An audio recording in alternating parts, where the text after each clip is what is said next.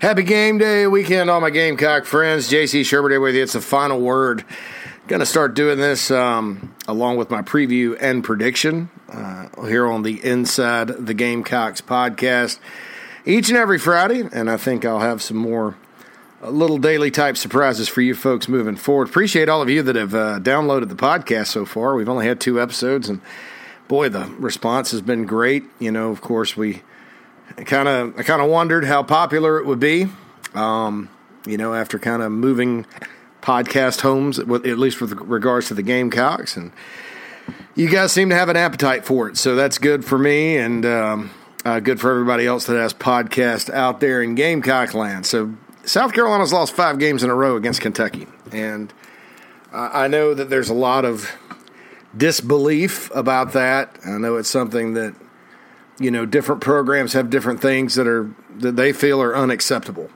Um, I, I, think South Carolina losing five in a row to Kentucky. I think most Gamecock fans feel that's unacceptable. You know, no offense to the job that Mark Stoops has done at Kentucky. I think that for that program and maximizing it and its location and history and resources and competition and you know everything you could think of Mark Stoops has done a great job.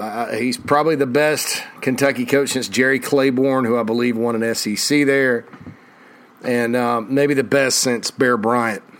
Uh, some of you may not have known this, but Bear Bryant did coach at Kentucky. He also coached at Maryland and Texas A&M before he coached at Bama uh, way back in the day. Uh, he'd been put in a long time at Kentucky. I think he was there about eight years, but uh, you know, Stoops has done a good job. And I think that when you're Kentucky, uh, when he took over, it, it's kind of smart to set your sights on South Carolina, you know? Um, he has had his bugaboo teams as the coach of the Wildcats. They, they can't seem to beat Tennessee. In fact, they beat lost to Tennessee by 17 last year.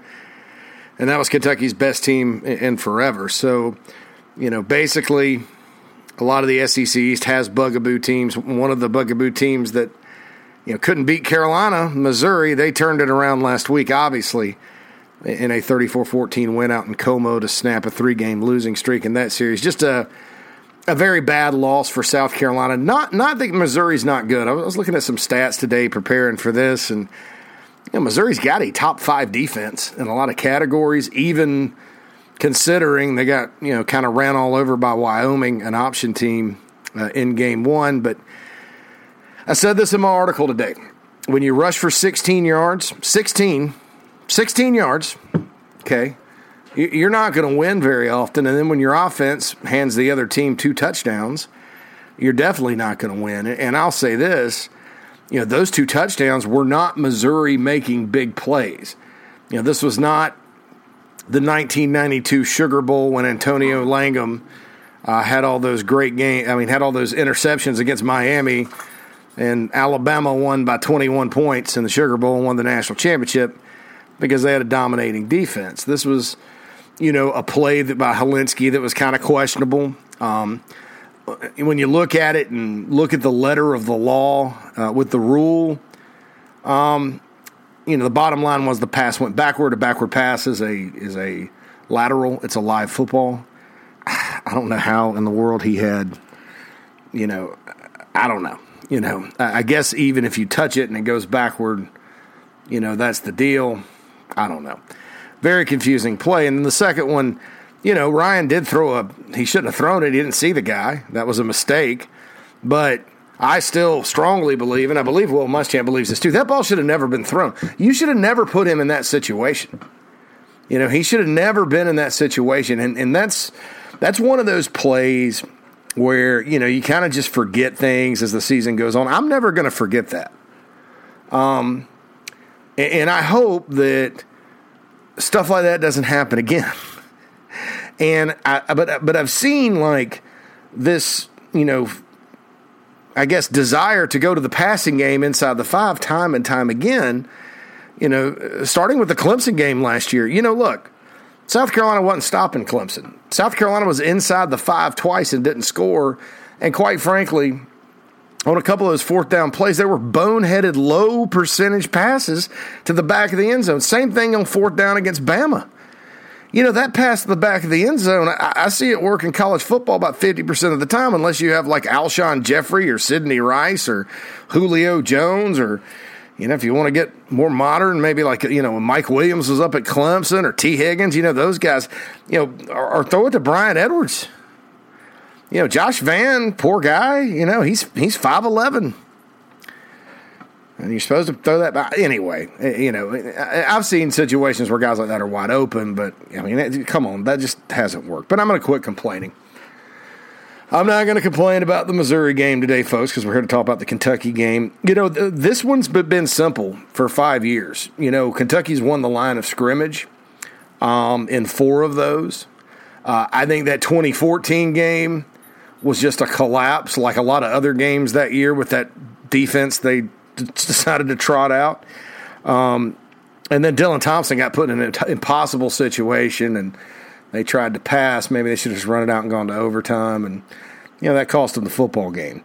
Uh, but the Gamecocks ran the ball up and down the field that night in Lexington and scored plenty of points. It wasn't the offense's fault. Uh, really good game plan by G.A. Mangus, uh, who was calling plays that night. You know, the next year, if Perry Orth had started that game, the Gamecocks probably win. 2016, I think the Gamecocks did well by, you know, even though Kentucky was struggling coming into that football game, I think everybody sort of knew, you know, that South Carolina was didn't quite have the players Kentucky did. Uh, and the Gamecocks had their chances 17 to 10, close loss. Uh, but looking at how that team ended their season at Kentucky and you know sort of the players the Gamecocks had on the field that night in 2016, I, I don't I don't necessarily think that – you know, there's any shame uh, in losing that one. The following year was, you know, probably before the losses this season, the most inexcusable loss of the Will Muschamp era. And I'm including the, the Belk Bowl in that because it's a bowl game. Um, you're 2 and 0. You, you, you and probably beat an NC State team that was better than you, that had a bunch of NFL players, and they're poorly coached, and outgained you by 300 yards, but you won. Then you got to Missouri and you win by 18 going away, and you won, and you're 2 and 0, 1 0, and you're coming home.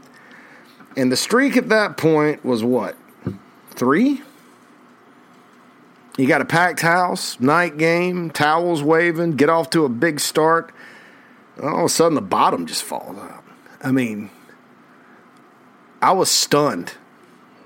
I was stunned at that game. Jake Bentley at some point I think completed 14 passes in a row in the middle of it. Just stunned at how that kind of went down. And, and, that's just one of those times that during the Muschamp era we've seen where the fans are willing to rally around him and you know the program as it is now, rather than pining for the good old days, and um, they just fall flat on their face. Last year, disaster on offense. I tend to think that while the most recent disasters we've seen on offense have been a function of game plan and play calling, uh, mostly, especially last weekend, um, and then unforeseen circumstances like Hilinski. You know, I'm convinced he had something, some kind of tape on his elbow the first half that threw him off. Came back and looked like himself in the second half. Um, you know, I, I, think you know game plan stuff like that. I, I don't think it was any of those things at Kentucky last year. I think Jake just had a bad game, like one, one of his worst. And then I think you had situations like Dowdle fumbling inside the five, AJ Turner falling down um, when he had nothing but green grass in front of him and could have scored a touchdown. By the way, I really hope AJ Turner plays this weekend. I mean, it's kind of sad if you can move him over to defense. You know, I mean, clearly you could use him at slot receiver. I think, if he's not going to play on defense. Um, you know, uh, what else happened in that game? Oh, yeah, tons of interceptions, uh, dropped passes. Bryan Edwards had the drops that night. Just a bad game. Yeah, South Carolina's defense started bad, looked like they were on roller skates a little bit, and then, you know, second half they shut them down. So, you know, that was that was a tough night last year in Lexington. I don't think it was as tough as 2017 because Kentucky pretty good football team last year. Ten wins, uh, Citrus Bowl win, second best team in the East, all that good stuff. So, you know, Gamecocks had played a little better, they'd have probably been in there. But you know, there's a lot of coaching things that have happened. uh, in this series. And, and, and I think that, you know, one of the things about this year is you're starting to see things taken off the table. Um, and you've already lost things that, you know, what little accomplishment this program has that they can hang their hat on. You know, and, you look at South Carolina coming into the season, what, what are the Gamecocks historically good at? Well, you know, it's been a while since the Gamecocks have struggled on opening night. You know, you got the 2014 A&M game, and there's not a single other opening loss you can point to since 1999. It's 20 years. 20 years, two decades. And it's not like they've opened against the Sisters of the Poor every year either. You know, they've played road games in the conference, Vanderbilt, Mississippi State. They played at NC State. They played NC State, North Carolina on a neutral field, East Carolina on a neutral field. You know, it, it, it hadn't always been, you know, oh, let's play Charleston Southern to open the season every year.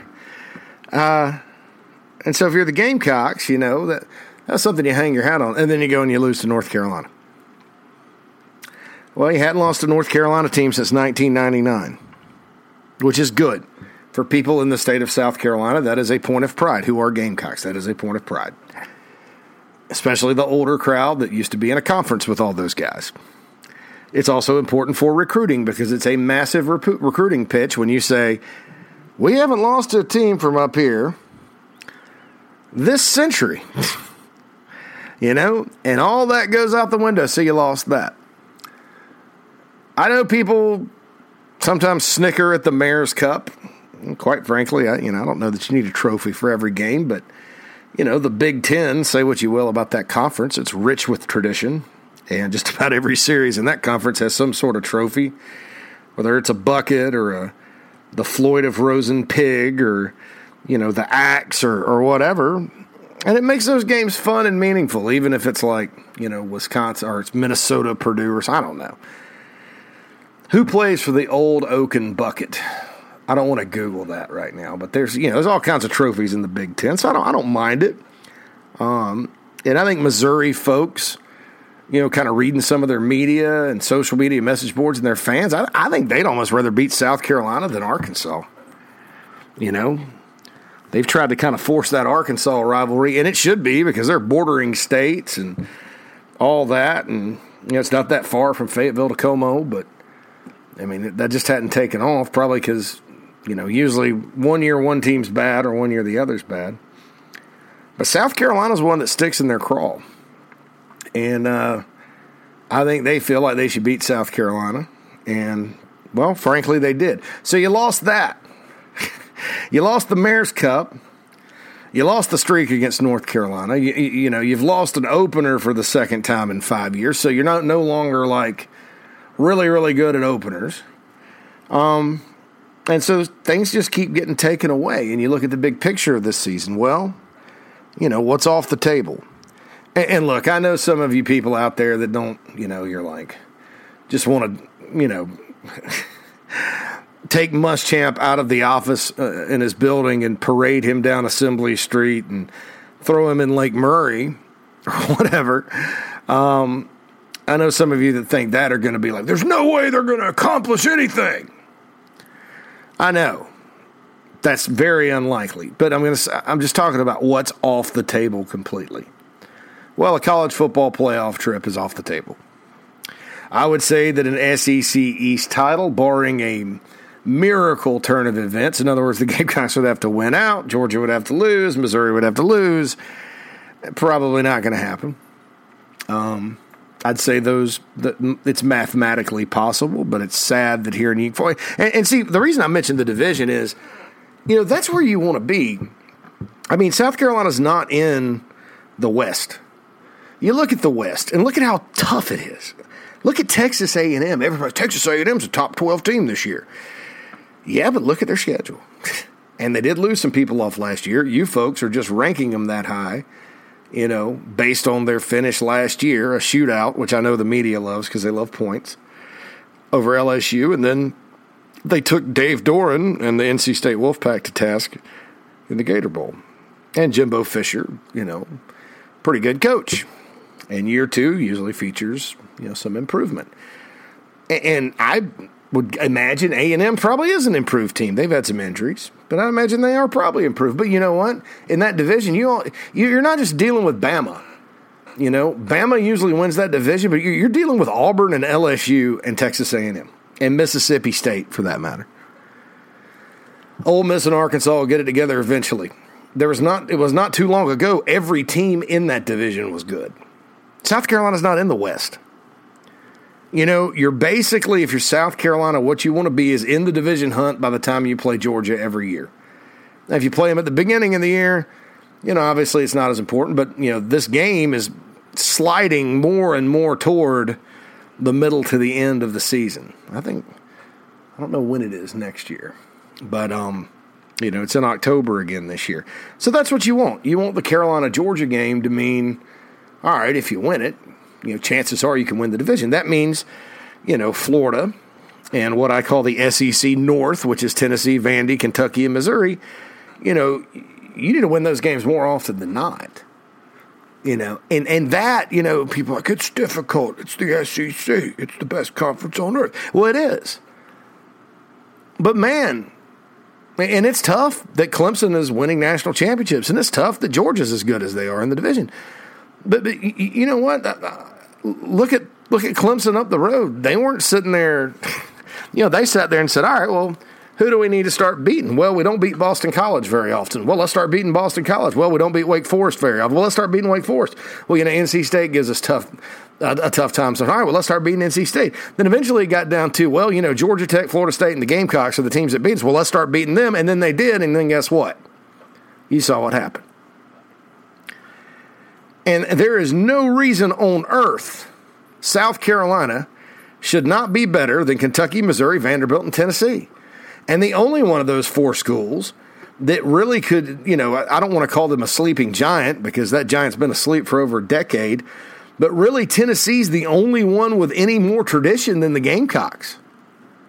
You know, Missouri had some good years under Pinkel. There's some good teams here and there. Kentucky, obviously, under Stoops. I mentioned Bear Bryant, coach there. But the Gamecocks, really, in the last 20 years, have been better, you know, in a position to be better most years than those programs. Uh, and so that's that's three teams on your schedule every year: Wildcats, Tigers, Vols, Vanderbilt. Sorry, four teams. So that's half your SEC schedule. You should beat them every single year. You know, Texas A&M, who I mentioned, I know the Gamecocks hadn't done well against them, hadn't won. I know they, you know, everybody talks about the recruiting, and they're kind of a big unknown because the series only goes back five years. But go look at their history sometime. Good under RC Slocum, won some Southwest Conference, but they've never been like the national power that people think. Especially post RC Slocum. Go go check out the results. Kevin Sumlin, who they fired, was the best coach they had record wise since Slocum. You know, so I think A and M will always have talent. I think it'll always be a tough trip. I think at this point A and M's coming into that game confident every year. But there's no reason why you can't compete. They're not an insurmountable force. Florida, definitely not an insurmountable force. You had them beat last year, you beat them the year before. They're not recruiting any better than they normally do. Dan Mullen's a heck of a coach, though, so you got you got to coach. So what are we up to? Six SEC games. you got to play Georgia every year. Georgia's ahead of you as a program, miles, right now. But you know, it's one team, one game, and sometimes, as we all saw in the early two thousands you can be significantly you can be worse than the team that finishes second in your division. Um,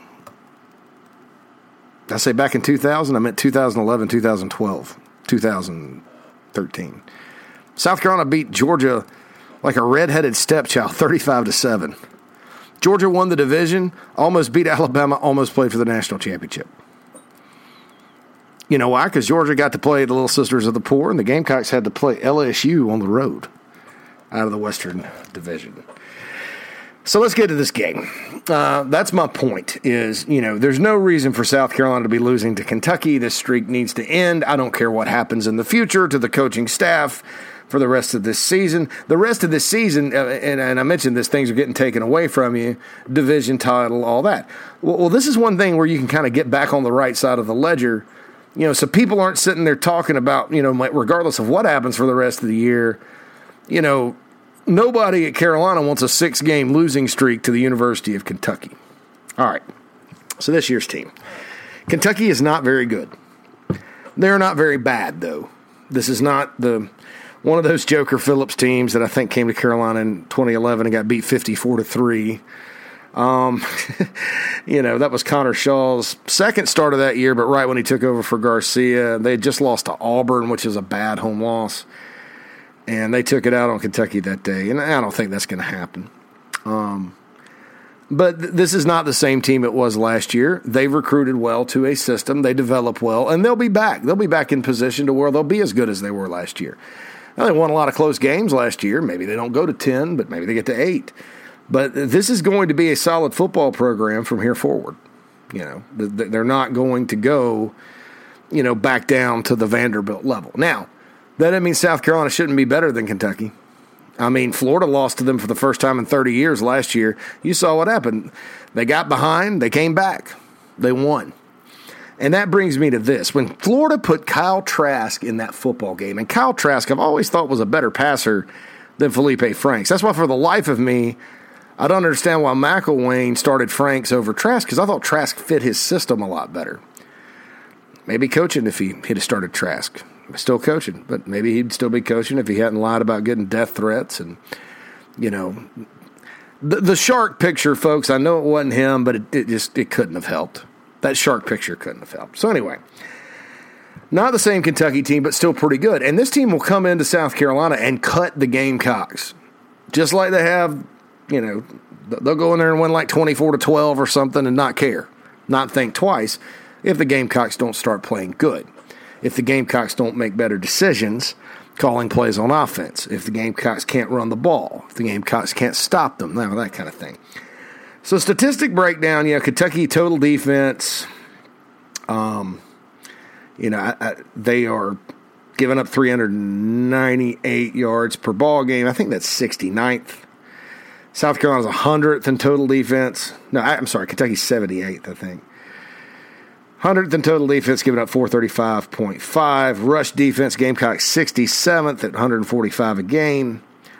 Uh, obviously, they didn't, you know, really stop the run all that well against Missouri or North Carolina, uh, but they did against Bama. And then you got Charleston Southern. Pass defense 116th, 290.5 yards a game. Ugly. Kentucky's 59th in rushing offense, 177.3 yards per game. 70th in pass, 241.8. Carolina offense, obviously, 775 yards against Charleston Southern. Um, I almost feel embarrassed saying they're 47th in the country and rushing at 193 a game because they rushed for 16 yards against Missouri. But they are. And 61st in pass, 250.8. Um, you know, so the stats kind of say these are two middling SEC East teams that need a win. The records say that too. Kentucky's 2 and 2, 0 and 2, Gamecocks 1 and 3, 0 and 2. Um, last week, you know, we talked about Missouri. Mississippi State defeated Kentucky 28 13. Kylin Hill from Mississippi State ran for 120, really had a good football game. Uh, looking at Mississippi State, some of the big runs they popped out, they were creative with the run game. South Carolina does not look creative with the run game. Um, is Rico Dowdle or Tavian Feaster? Can those guys put up rushing yards? Yes, I think they're good, but I think you got to be creative with the run game. Um, you know, I, I think this Kentucky defense obviously isn't as good against the pass as it was last year when you had some legit guys in the secondary. They're sort of rebuilding. I mentioned Kyle Trask sort of had his way with them. Um, you know, I think that's a weakness on the defensive side of the ball. They're big up front. You know, so the guys that did not have such good games last week on the interior of the offensive line probably need to rebound and probably need to keep, you know, keep on rolling with Rhodes and Stanley and Gwyn, who played so well against Alabama, you know, because some other guys did not against Missouri. Uh, but those guys are capable, even against a big front. Kentucky, for the life of me, you know, South Carolina's had trouble getting big interior guys. I don't know how Kentucky has all this girth on the inside and runs a base 3 4 like they do, and it works, and South Carolina can't seem to recruit to it. Um, but maybe they have. Maybe the Gamecocks have recruited to it, and these guys just aren't ready yet. I don't know. It just kind of seems weird to me. But they do run a 3 4, and they run it well. And so the Gamecocks uh, attacking this Kentucky offense, they're, they're going to have to run it. We're going to talk about running the ball. But, but I also want to say this, you know, and, and i have got some three keys on offense here that I'm going to say in a second. I, you know, I'm not anti RPO. I think it's actually positive Ryan Hilinski was making the right reads and doing that because when, when he's on and accurate, that's that's sort of lethal, you know, hard to defend. I, I just think that there have been several times during this six game losing streak against Power Five opponents where, you know, the RPOs weren't working, and uh, you know sometimes the prudent thing is to go and be conservative. And you know, Steve Spurrier used to say, "Well, we just we just say heck with it. Let's just run it and punt it." You know, sometimes you got to do that because you know that you're about to give the other team a lot of momentum. And this is South Carolina did. Missouri lived on inside the game, Gamecock 20. But I'm not anti RPO. This weekend, if the RPOs are rolling against Kentucky and working, heck, you know, why not? Um, you know, so that's that's kind of the deal uh, with the defense there. Kentucky's defense has five interceptions on the year. By comparison, the Gamecocks have four. Um, you know, it's just one of those things where I think they're big up front. We all know Kash Daniel, and you know who, who's I think will remind many of Ben Boulware a little bit.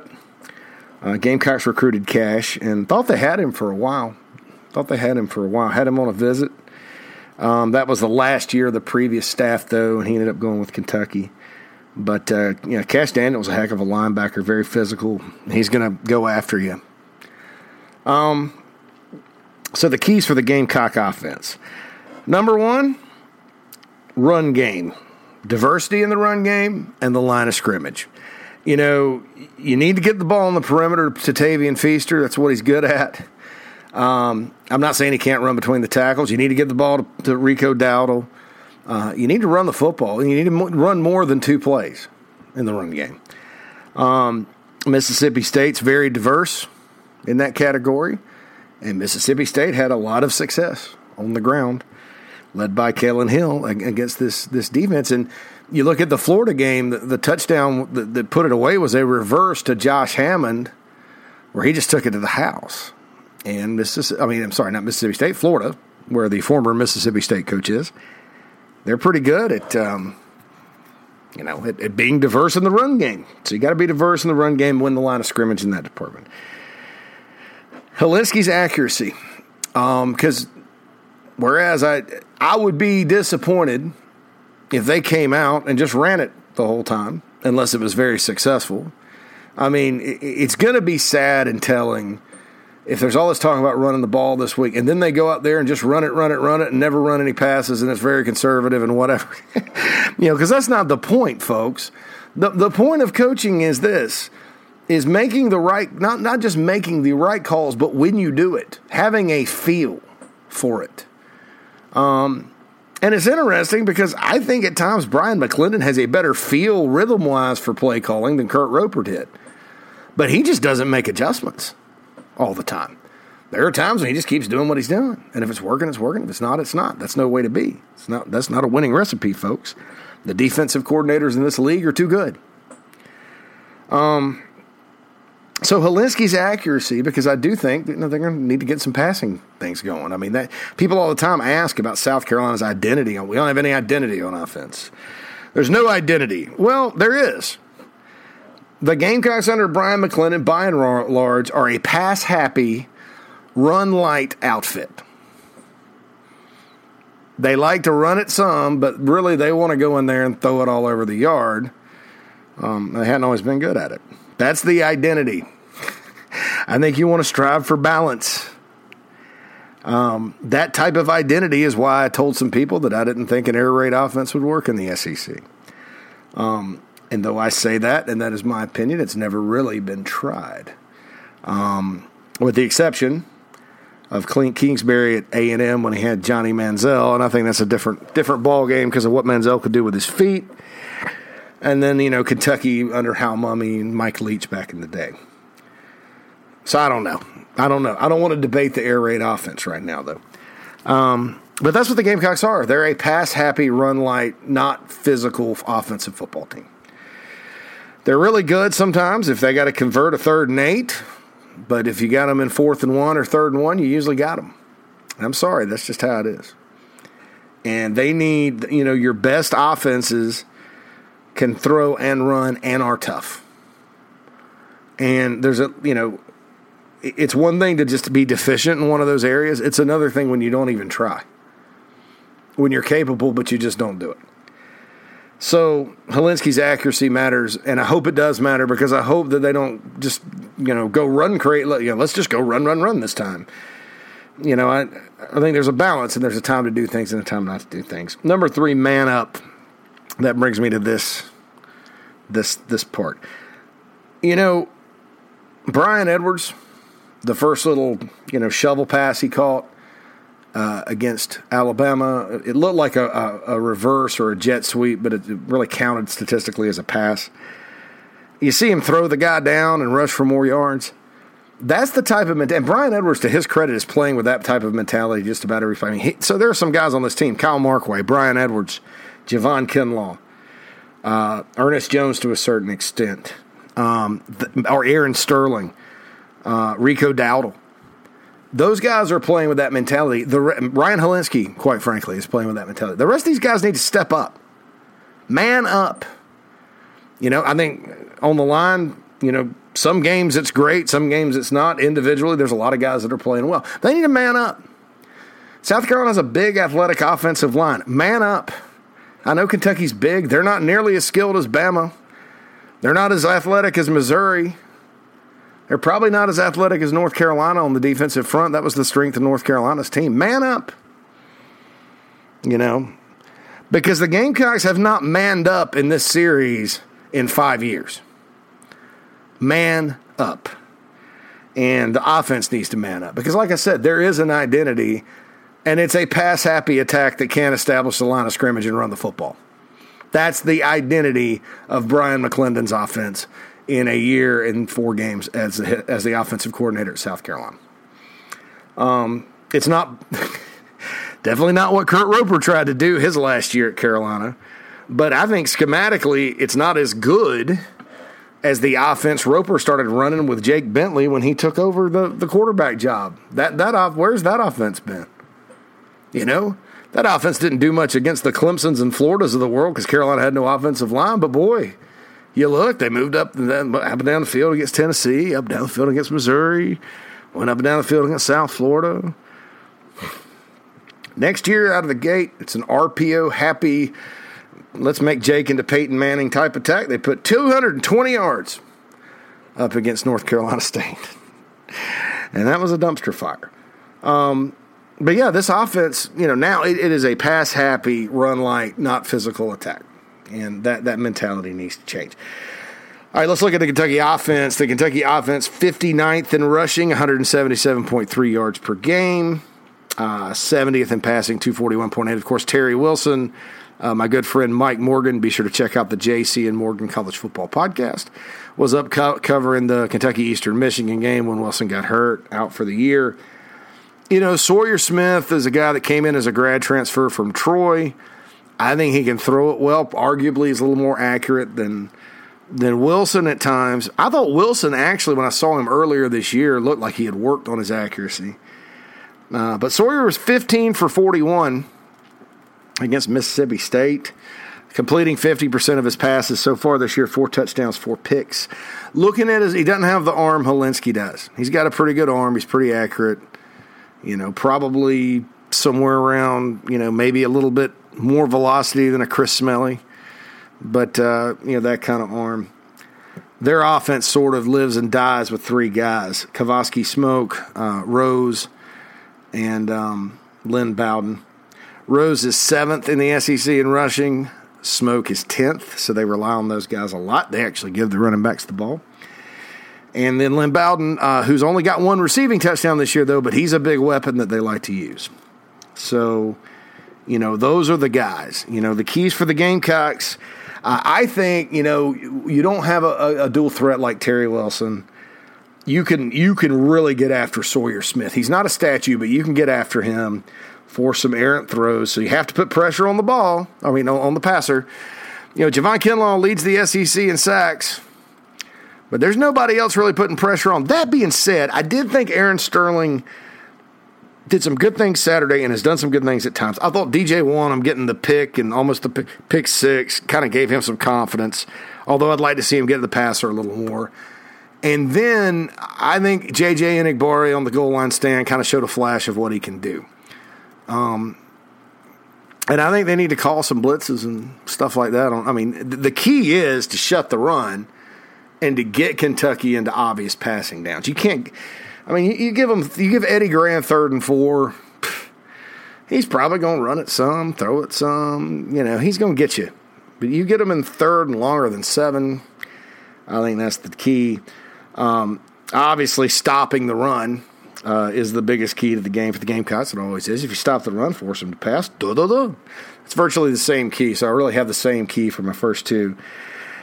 And then big plays. I mean, say what you want about the yards they give up, gave up, and points they gave up. Gamecocks had some big plays on defense uh, against Missouri. The goal line stand, like I mentioned, the, the almost pick six by Wonnum. Uh, Sterling made a strip the ball. Kinlaw with a fumble recovery. Kinlaw's playing his butt off. Yeah, he needs to keep doing that. Uh, but you get some big plays at home by the defense, put the offense in good position at home. Crowd's going to get behind you. It's going to be loud. I'm expecting a good crowd. I think it'll be a lot like the Tennessee game last year 76, 77,000. It's a night game, as mad and pissed off as people are. It's a night game. The weather's supposed to be nice. It's going to be a cool night, a good day to go have several beers out there with your buddies. You know, you only get what seven chances a year, six, seven chances a year to go tailgating at Williams Brice. Um, go do it. I'm not being a Pollyanna, sunshine pumping, rah rah, go support your team fanboy here. I'm just talking about the party. I'm just talking about, you know, man, win or lose. I know you're upset, but it's a night game at Williams Brice. You know, everybody's going to be there. You don't get this chance often to go hang with your friends and family, and that's what it's. That's really what makes college football special is all the memories we have with our friends and family out there. Um, those memories are much better when there's a win, I think. Uh, but yeah, you know, so and look, I haven't seen like any mass protest or anything like that. People organizing, boycotting the game. That's not going to do anybody any good.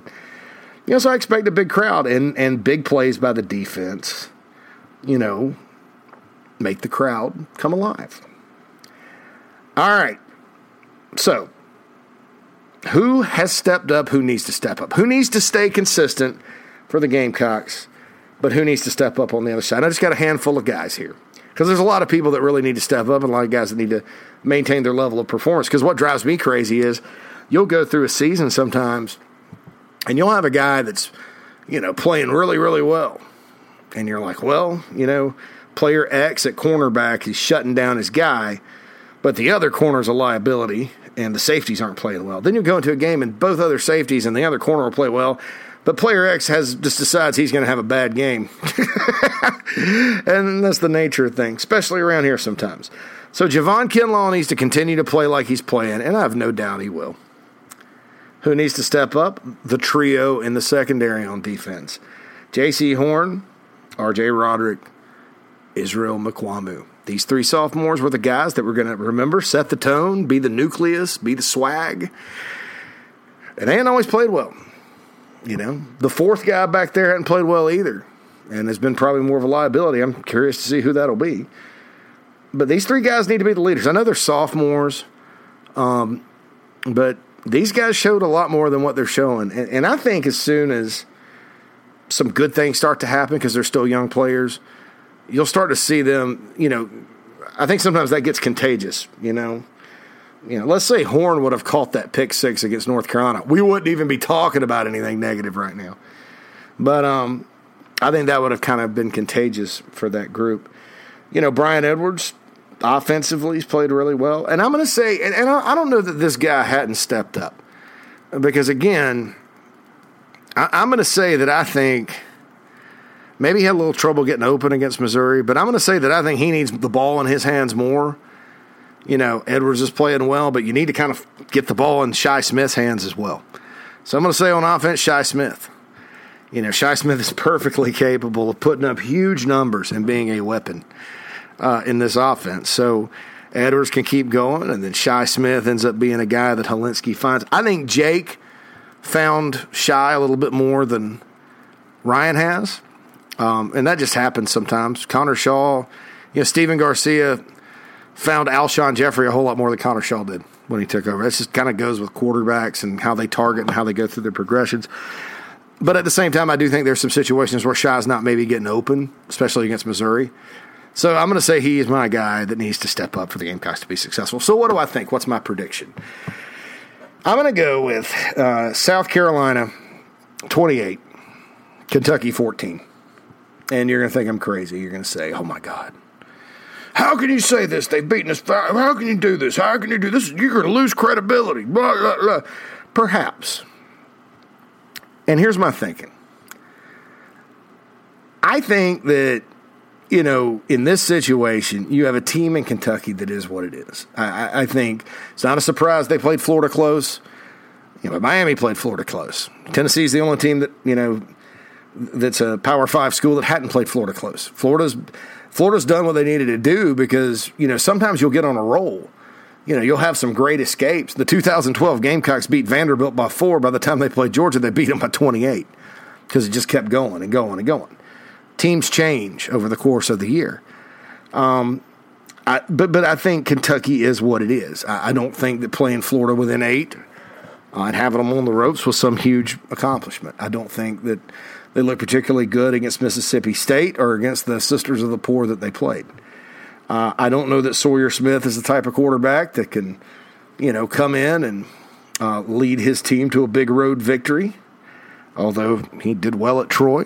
Uh, uh and is not going to be intimidated. I, I think the environment's going to be good. I think something good will happen with the Gamecocks. And, and I think South Carolina has not played to its potential bottom line, South Carolina has better players than what it has shown in the first four games. Now, I'm assuming that we're not going to have any head scratching, you know, offensive coaching strategy, you know, Saturday night. I'm assuming that Hilinski's accuracy will be fine and, and, they'll run some RPOs and they'll run the football and their offensive line will play better because teams change. Uh, and I'm assuming South Carolina's defense will build uh, on what they did, and you know they'll make some big plays in the football game. Um, I think some people who have given up on the season are making Kentucky out to be the 85 Chicago Bears. I think some people want to live in the past about this series and just say, they beat us five, they just own us, they own us. Maybe they do. You wouldn't get that argument for me. But looking at this game, this is the type of game where a team that's struggling, that's better than what it is, plays a team that's about you know what you'd think on schedule, uh, and the team that's struggling comes up and bites them. There's a reason Vegas has the Gamecocks as a favorite. It's really a pick 'em. Now, they're a three point favorite because of the home field. You know, you get three points for playing at home. Um, and, and, and I think it's going to be a nip and tuck football game that, you know, Carolina scores at the end to make it 28 14. That, that's my uh, uh, feeling about this game. Uh, I don't know that the Gamecocks are going to consistently be up by two touchdowns the whole game or not. But I think they'll do that. Go into the open week. You got Georgia after that. You just go down there and give it your best um, and see what happens for the rest of the year. You know, if the Gamecocks lose this football game Saturday night, all hell's going to break loose. And it's going to be a long two weeks, folks. Um, long two weeks. But just looking at the game objectively, looking at the talent on both sides, looking at what each team is capable of, I, I think the Gamecocks are going to go out, not going to play perfect, um, but are going to overcome the Kentucky death by a thousand paper cuts situation on Saturday night. Okay. That is all for the final word here on Inside the Gamecocks podcast. Each and every Friday, I'm going to try to bring you a prediction and a breakdown like this, along with my article there on thebigspur.com. Don't forget, you can get this podcast, myself and Tony Morrell, every Wednesday, and all these little extra special things like this absolutely free on iTunes. on the Stitcher app, on Spotify. Now we're on Spotify. Spotify. How about that? Um, and uh, we appreciate you guys uh, listening and spreading the word. So we'll be back next week. And I uh, hope you guys, if you go to Williams Brice, have a safe and uh, happy trip to Columbia. Um, remember, enjoy your time with your family and your friends. It's a tough year, no matter what happens Saturday night. Always remember that you love doing it. Um, if you're in Atlanta, Dive Bar in Buckhead is where I will be. Doors will open at 6:30. Drink specials. Come on out for the watch party. It's always great when, especially when it's at night. The place is packed full of Gamecocks. We're going to have a great time at Dive Bar in Buckhead uh, for the official Atlanta Gamecocks watch party. Uh, My Carolina Alumni Association is involved with that, thebigspur.com. Uh, and now this podcast that I am on, uh, Gamecock owned and operated bar in Atlanta. That's for Atlanta Gamecocks. Also, want to give a shout out uh, to my good friends. If you need tailgating food and you're in the Charlotte area, Nana's Porch, nanasporchclt.com. They will come and uh, give you some uh, a lot of different options in terms of tailgating, big and small. Also, want to thank Flowers Furniture in Darlington, South Carolina. Uh, they're open Monday through Saturday, 9 a.m. to 6 p.m. Lots of great deals on furniture, so go over there and check them out. That's Flowers Furniture in Darlington. Thank you for being a member of thebigspur.com if you are. And uh, I will talk to you again next week. Once again, my final prediction South Carolina 28, Kentucky 14. I know I'm going to get uh, a lot of crap for that, but uh, that's just kind of how I see it, breaking it down. And that's not with any kind of garnet colored glasses. That's just the absolute truth. All right, this is JC Shurburtt signing off. Have a great weekend, everyone.